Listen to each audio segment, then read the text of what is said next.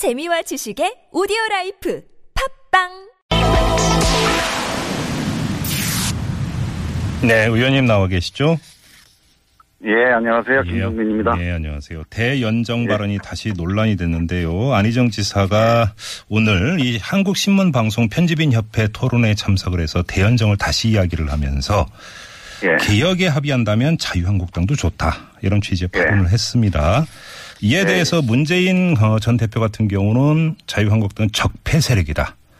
예. 이 탄핵도 반대하고 특검 연장도 반대하는 세력 아니냐 이런 말을 했습니다. 어떻게 받아들이세요? 근데 이제 그 대연정에 대한 그 논란이 네. 자꾸 이제 어떤 말 표현을 음, 아, 이게 말 표현이 정확하게 전달되지 않아서 여러 가지 복잡한 문제가 생기는데요. 네. 원칙적으로 이제 안희정 지사의 입장은 예. 자유한국당과 연정을 하겠다는 입장이 아니고 네. 의회 내에 현재 있는 의석수를 가지고 있는 5당이 있지 않, 않습니까? 예. 5당과의 협의를 해서 음흠. 어떤 개혁 연정을 할 것이냐. 네. 기본적으로 우리 목표는 개혁 연정이죠. 네. 혁신 연정을 해야 되는데 음, 개혁과 혁신 연정을 할 때 어떤 세력이 할까에 대해서 우리 5당이 국회 내에서 이제 협의를 해야 된단 말이죠. 예. 그 협의 과정에 자유한국당이 포함되는 것을 받아들이겠다 또는 음. 자유한국당과 대화를 해야 된다는 얘기인데 네. 궁극적으로 자유한국당과 연정을 할 거냐 말 거냐 하는 거는 그 음. 합의 과정에서 우리 여당, 여당 지도부의 판단, 여당 의원들의 종합적인 판단이 아마 있을 겁니다. 의원님 제가 그럼 한번 예. 이렇게 질문을 드려볼게요. 그러니까 뭐 의정을 하다 보면 당연히 협의를 하게 돼 있지 않습니까? 지금도 그렇죠. 예. 원내대표 회동도 뭐 수시로 열리고 있고 원내 수석 회동도 맞습니다. 예. 그럼 일상적인 건데 굳이 대연정 언급하면서 계속 강조할 이유도 없는 거 아닙니까? 그러면? 아니죠. 그러, 아니, 그러니까 이게 네. 이제 보통 안희정 지사가 자유한국당과 나는 연정을 하겠습니다. 이렇게 얘기를 한 게 아니거든, 대부분이. 네네. 자, 연정을 하겠습니다. 이렇게 얘기하면 그 연정 대상에 자유한국당 포함됩니까? 이렇게 질문을 해요. 그렇죠. 그러면 안희정 지사 입장에서는 음, 연정이라고 하는 국회 내의 협의를 존중하겠다고 하는 의지인데 네. 국회 내에 존재하고 있는 백석이나 되는 당을 음, 배제하겠다 이렇게 얘기하는 건 또 사리에 맞, 맞지 않거든요. 예, 예. 그런 점에서 자유한국당이 그 연정 협상 대상에 포함되는 것을 음. 인정하겠다 이런 네. 얘기인데 마치 이게 이제 왜곡돼서 자유한국당과 손잡고 연정을 하겠다라고 하는 확언으로 자꾸 이제 이게 전달되고 있어요. 네. 이게 좀 아쉽습니다. 예. 그 안희정 지사 같은 경우는 개혁에 합의한다면이라는 이제 그 가정화법으로 이야기를 했는데 그렇죠. 예. 일각에서는 이런 시각이 있는 것 같아요. 그래서 먼저 그, 뭐, 전달을 하면서 질문을 드리는 건데, 만약에 네. 자유한국당의 개혁 의지가 있다면, 뭐, 네. 탄핵도 반대하고 특검 연정도 반대하고 뭐 다른 어떤 개혁 과제에도 반대를 할 수 있겠느냐. 그- 그러니까 이 네. 가정이라고 하는 것 자체가 뭐 비현실적인 것 아니냐 이런 주장이 있는 것 맞습니다. 같거든요. 예, 예. 이건 어떻게 그래서? 저는 네. 이제 만약에 네. 자유한국당이 지금처럼 지금처럼 이 개혁과 혁신에 대한 국민들의 의지에게 반하면 네. 자유한국당과 연정하는 건 불가능하겠죠. 왜? 우리 목표는 개혁 연정, 혁신 연정이거든요. 예, 예. 그 혁신과 개혁의 과제를 놓고 이거 같이 할 사람 같이 하자. 음흠. 이렇게 제안을 할 거란 말이죠. 네. 그러면 자유한국당 내부가 이제 아마 저 분, 분열이 되거나 복잡해질 겁니다. 네. 저 저걸 같이 하자. 아니면 야 저걸 어떻게 같이 하냐. 음. 이런 내부에 이제 논란이 있을 텐데 그때 가서 자유한국당이 지금 있는 친박 세력이 음. 소수화되고 고립돼서 야 이 국민들 뜻이 이러니 이제 탄핵도 됐고 음. 새로운 정권도 들어섰으니 우리가 개혁에 협조하자 이렇게 된다면 그때 가서 대화를 안 할 이유가 없는 거죠. 그러면 지금 좀- 있는 스탠스가 유지된다. 그러면 그 연정은 불가능할 거라고. 그럼. 단답형으로 다시 한 번만 이렇게 질문드리겠습니다. 문재인 대- 전 대표는 자유한국당을 적폐 세력으로 규정을 했는데요. 이런 네. 규정에 대해서는 동의하십니까?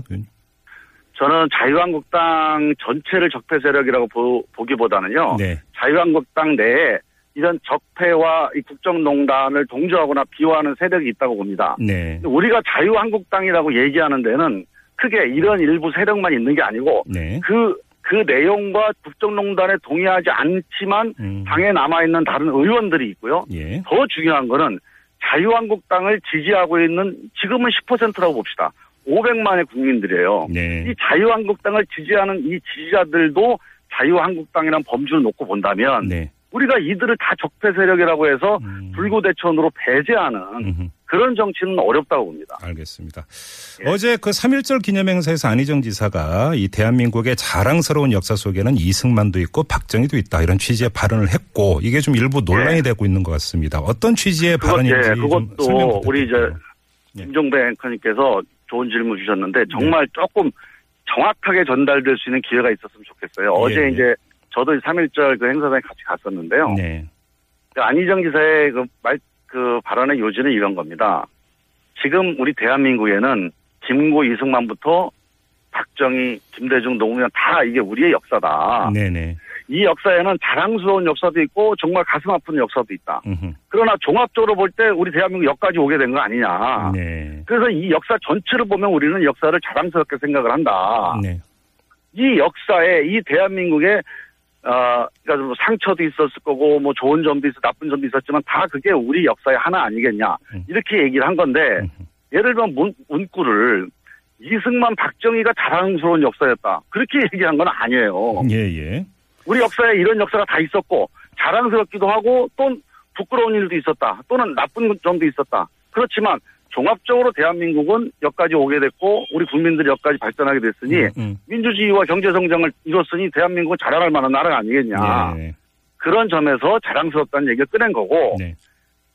이승만, 박정희 뭐 이런 특정한 대통령의 역사가 자랑스럽다 이런 얘기는 절, 절대 아니죠. 위원님 이렇게 한번 여쭤볼게요. 조금 전에 이제 대연정 그 발언도 그렇고 지금 이 발언도 그렇고 이런 발언들이 소재가 되면서 어떤 분석이 나오고 예. 있냐면 안희정 지사가 우클릭하고 있는 거 아니냐. 이런 예, 분석, 예. 이런 분석은 어떻게 받아들이세요? 이건 우클릭 좌클릭이 아니고요. 네. 어디 이제 이거는 이제 안희정 지사가 네. 어 정말 우리 민주당 30년 당원으로 정치를 하면서 또는 이제 참여정부 5년을 하면서 음흠. 대한민국 정치가 어떻게 가야 되느냐는 소신을 가지고 정치를 해왔고요. 예. 사실은 이런 정치를 이미 충청남도에서 음, 민주당 이름으로 도지사 당선되고 7년 동안 했습니다. 예. 그렇게 정치를 했기 때문에 또 많은 국민들, 아, 많은 도민들한테 민주당 이름으로도 지지를 받고 음, 민주당 이름으로 신뢰를 얻은 거거든요. 예. 그래서 저는 이게 단순히 표를 의식한 우클릭이다 그렇게 그렇게 보지는 않고요. 안희정 지사가 대한민국 정치가 정말 국민 통합으로 나아갈 수 있는 길이 이거다라고 나름대로 소신을 가지고 네. 이제 말씀을 드리는 건데 네네. 이게 이제 보수적인 분들의 지지를 많이 받는다. 음, 그런 현상 때문에 이렇게 우클릭이라고 이제 보시는 것 같아요. 근데 저는 안희정 지사가 새로운 정치, 통합의 정치를 해보겠다는 소신이라고 보고요. 그 소신이 우리 민주당 지지자들한테도 저는 전달될 거라고 봅니다. 알겠습니다. 아직 시간이 좀 약, 예, 부족해요. 이번에 이제 발표한 여론조사 결과를 보면 안희정 지사의 지지율이 좀 빠졌던데 관련해서 이재명 성남시장은 어떤 평을 내놨냐면 예. 우, 클릭은 한계를 가질 수밖에 없다 이렇게 평을 했거든요. 이건 어떻게 받아들이세요?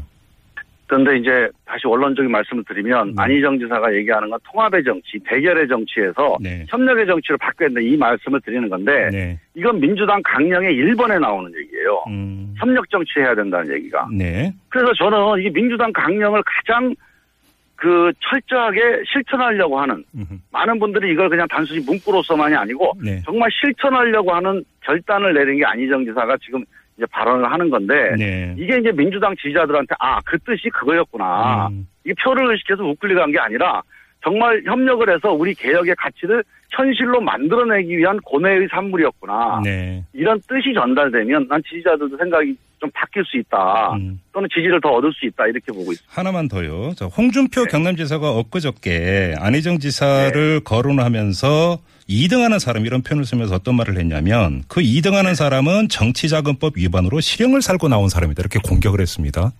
예 예. 어떤 말씀을 해주시고 싶 은지가 궁금한데요. 그거 다 아는 사실이잖아요. 그 많은 국민들이 다 알고 있어요. 그건. 네. 새로운 사실이 아닙니다. 그건, 음. 그거는 많은 국민들이 알고 있고 그 실형을 살았지만 그 살은 과정에서 안희정 지사가 보여준 태도 또는 그 실형을 받은 이유가 집권을 했음에도 불구하고 우리의 허물을 국민들 앞에 공개하자 그런 나름대로의 정치적 결단이었다는 것도 알고 있어요 국민들이. 음. 그래서 도지사를 두 번 뽑아준 겁니다. 예. 알겠습니다. 자, 말씀 여기까지 예. 듣죠. 고맙습니다, 의원님. 예. 예. 네, 지금까지 안희정 충남지사 캠프의 홍보 본부장을 맡고 있는 더불어민주당의 김종민 의원이었고요.